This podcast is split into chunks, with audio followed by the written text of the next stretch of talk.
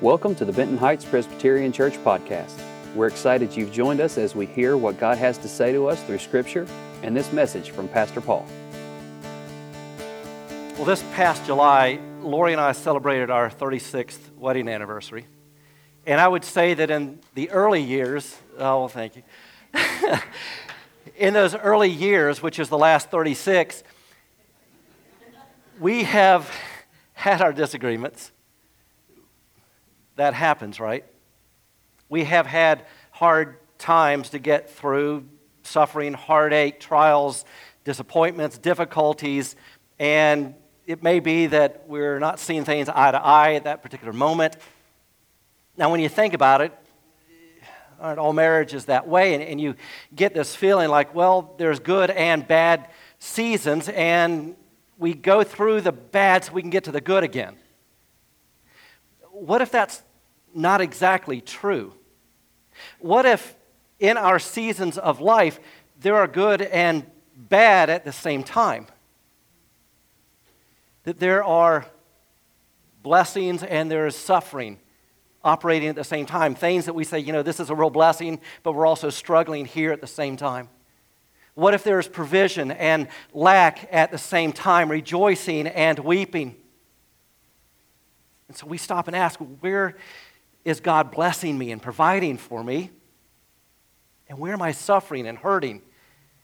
And when you begin to go in that direction, you begin to make sense of suffering in our life. Well, today we're going to look at the issue of suffering. Now, I know this is homecoming. You think, we're supposed to be celebrating the church and we're talking about suffering. Well, this is a letter that we're following that is the Apostle Paul writing to a church.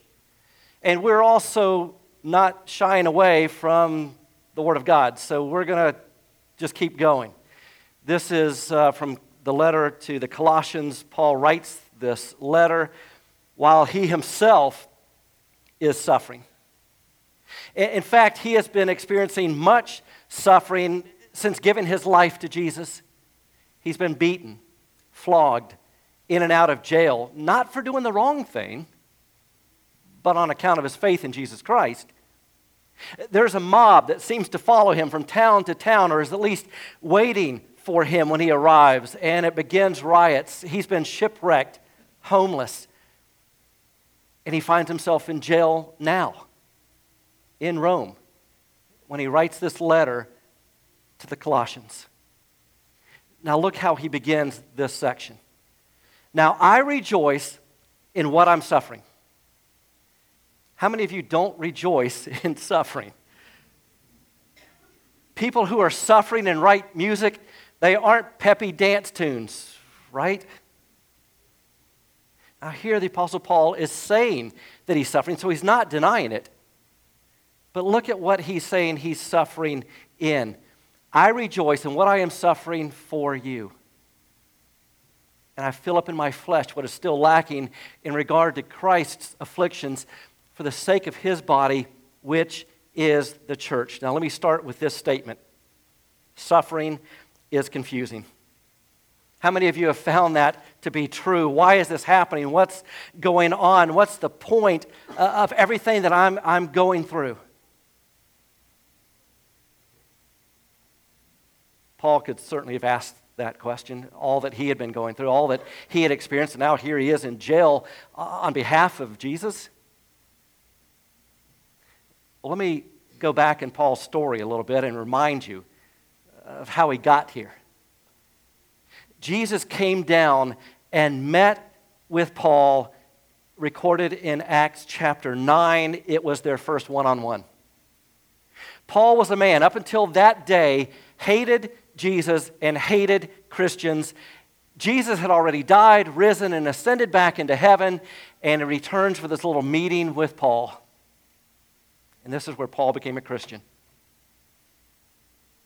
You know the story, the blinding light that Paul, on his way to Damascus, letters in hand to oppose, oppress, arrest, maybe even kill Christians. And he was stopped in his tracks, literally, as Jesus speaks to him. And there are two things in that conversation between Jesus and Paul that weigh in on this section of suffering from God's Word. In Acts chapter 9, verse 4, Jesus asks him, Why do you persecute me? You see, what's happening is Paul was persecuting the Christians, Jesus was in heaven, but the persecution of Christians on earth was felt by Jesus in heaven. What that means is when you suffer, Jesus feels it.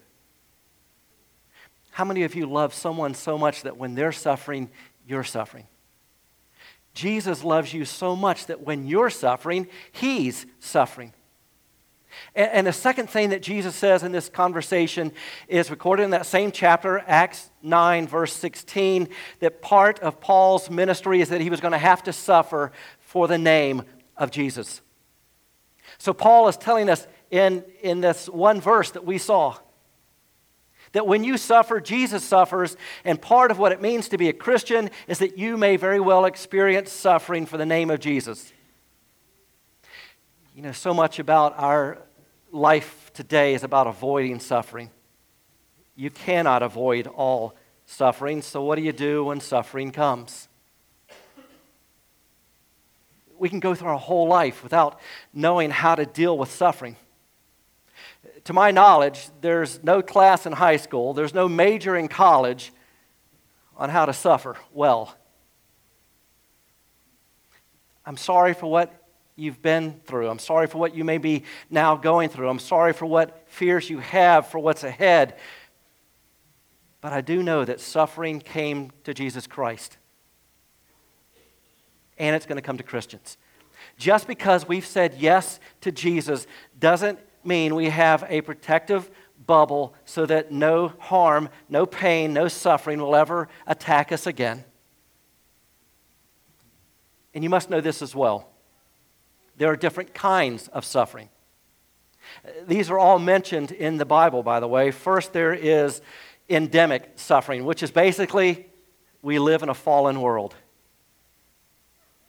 So it's natural to experience suffering. Sin and death are now a normal part of life. Things break, people die, things don't work. And when that happens, it's not God picking on you personally, it's just life in a fallen world. There is also demonic suffering, which is Satan and demons attacking you, lying to you, oppressing you, harming you. This is what the Bible refers to as spiritual warfare. There is also victim suffering. This is where you didn't do anything, just someone did something of harm or evil to you. There is disciplinary suffering. This is where God, like a loving parent, knows that you're doing things that are going to lead to harm yourself or to harm others, and He is issuing a corrective to get you back into a wiser, healthier path. And this is all about Him loving you.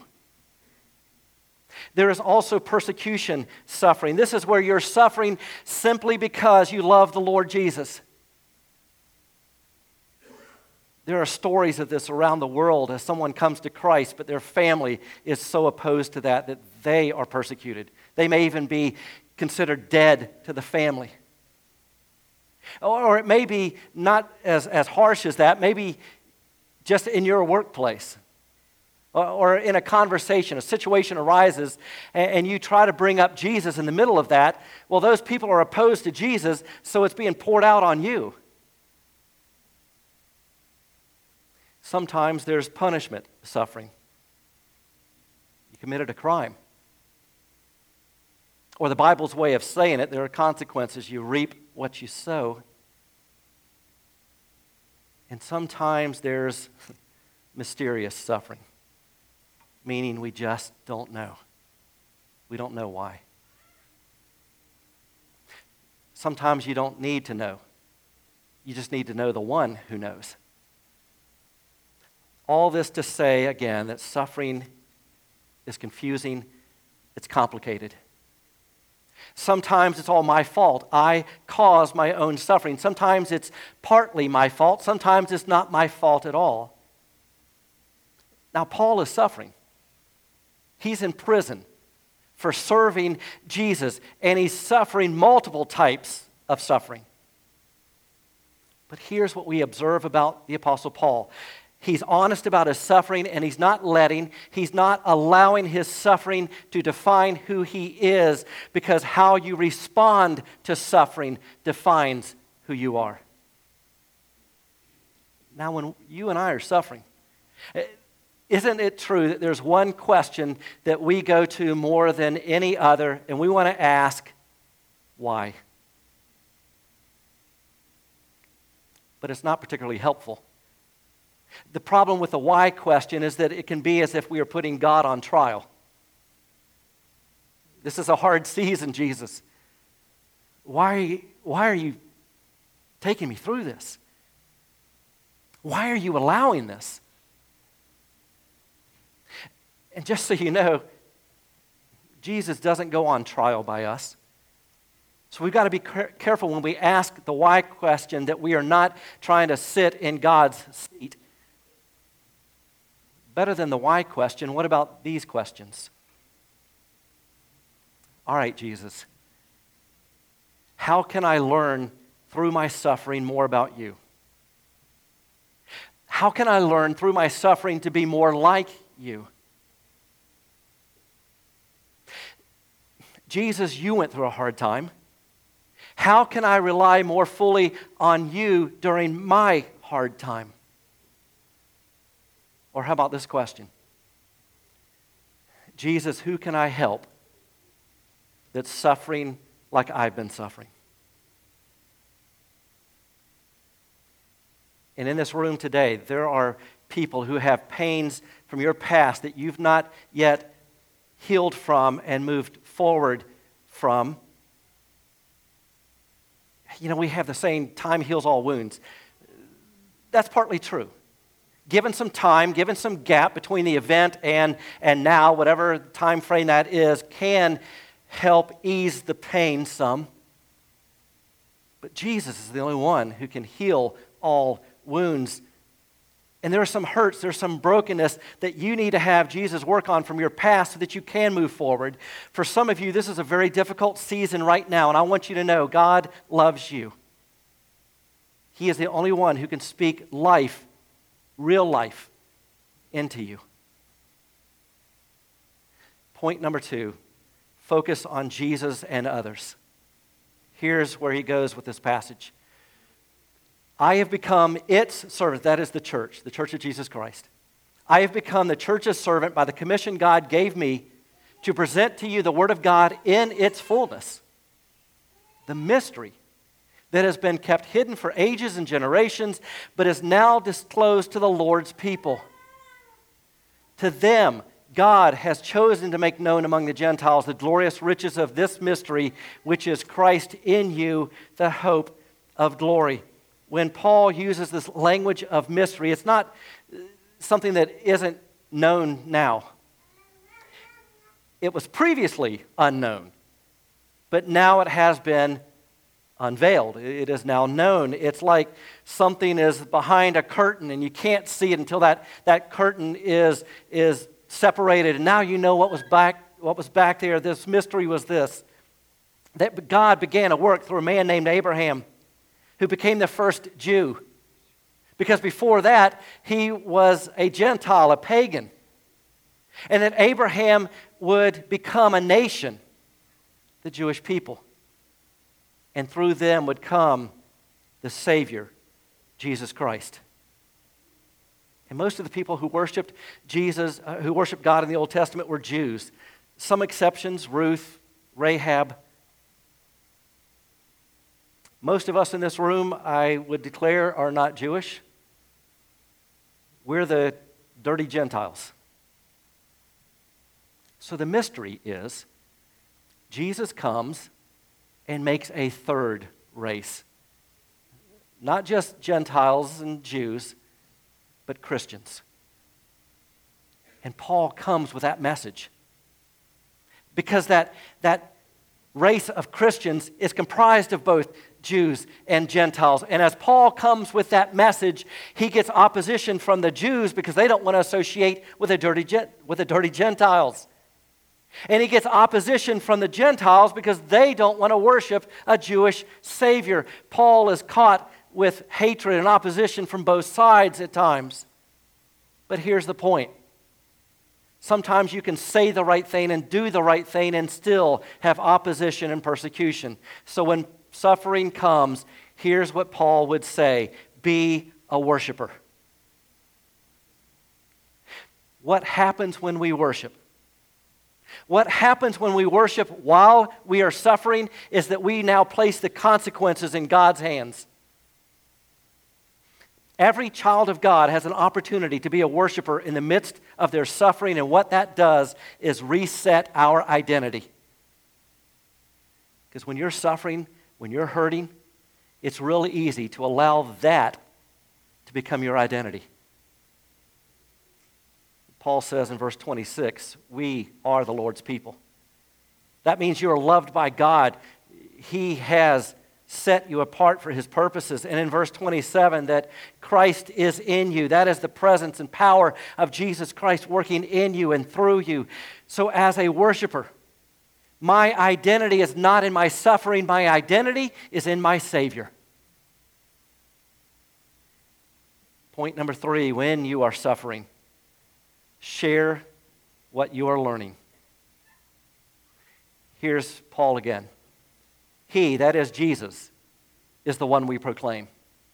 Admonishing, teaching everyone with all wisdom, so that we may present everyone fully mature in Christ. To this end, I strenuously contend. Paul's saying right there, I struggle. To that end of making Jesus known and so that everyone can mature in him, I struggle with all the energy Christ so powerfully works in me.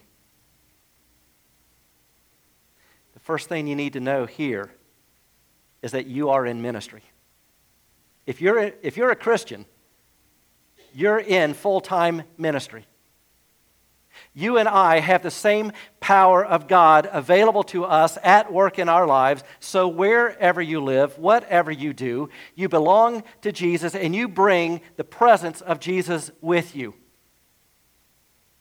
That means you're there to represent the Lord Jesus. You're there to love, serve, forgive, bless, be a life giver, bringing the presence of Jesus into the place where you are. Here's what Paul is alluding to that ministry is not a job, it's a lifestyle. And because of that, there are going to be many disruptions and interruptions, and you're going to need energy. An energy, Paul says, that comes from the presence, power, and person of the Lord Jesus. The next thing we need to know, what Paul is alluding to here, is that your greatest ministry a lot of times comes through your deepest pain. Let me say that again. Sometimes your greatest ministry comes through your deepest pain.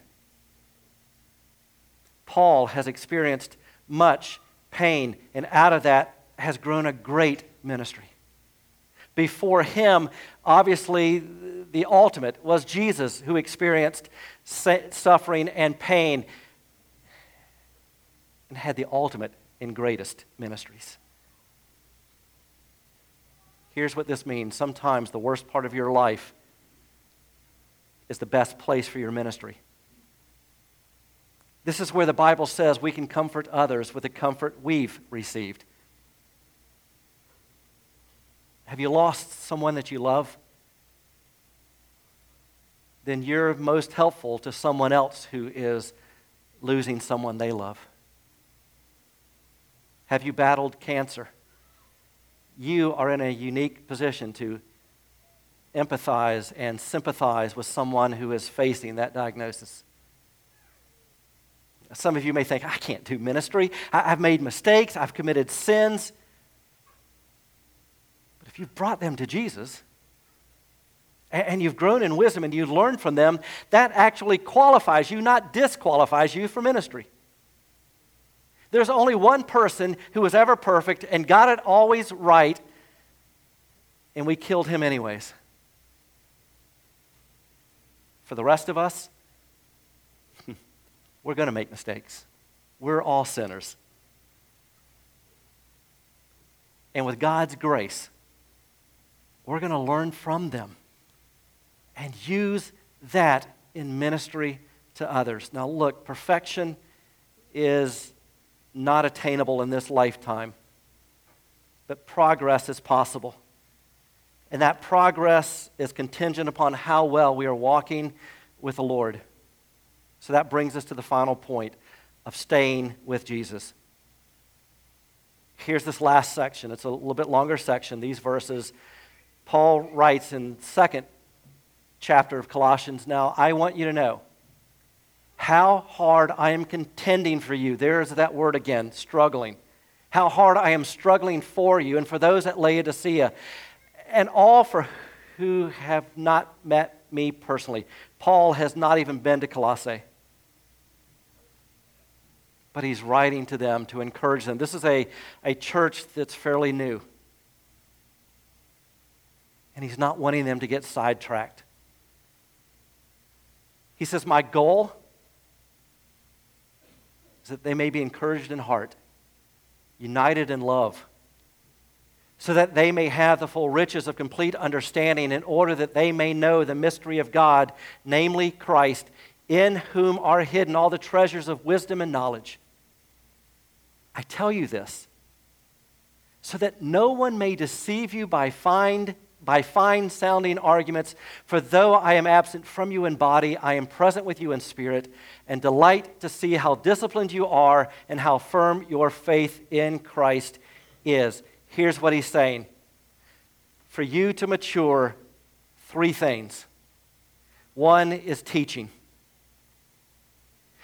Life happens, and we don't always know how to interpret it even when we're suffering, or maybe especially when we are suffering, we need Jesus centered instruction. So that's not only you being with us in worship on Sundays, but putting yourself in a position, maybe through Sunday school or small group, and especially on your own. Are you studying the Bible on a daily basis? Are, are you learning about Jesus. We provide scripture passages on the back of the bulletin for you to read throughout the week in preparation for next week. Do you have a Bible? If not, we give them away for free. They're on the back wall of that sound booth. Take one as you leave. Or download it on a smartphone. Use, the YouVersion is very popular. Teaching. Know what God's Word says. Second is relationships. Paul speaks of eh, them being encouraged in heart, united in love. So, to be encouraged, to be united, who are you processing with? Who are you praying with? Who are you learning with? And through those relationships, those are the people who help change you and mature you. And then the third piece is discernment. He says people will try to deceive you with fine sounding arguments. Case you didn't know this, most everything you read and hear on the internet or out in the world is not true and factual. There are false teachers. There is false doctrine. There is bad instruction. What you need then is discernment. To go along with your Bible reading and the relationships is to then be able to say, you know what? That thing that I'm hearing, that thing that somebody else is believing is not in alignment with God's truth. So, what do you do with all this today? You live, even in the midst of your suffering, in a way that is good for you, good for others, and brings glory to Jesus Christ. We hope you found this message to be encouraging. We'd love for you to join us on Sunday mornings. Find us on Facebook and Instagram and at bhpres.org for more information.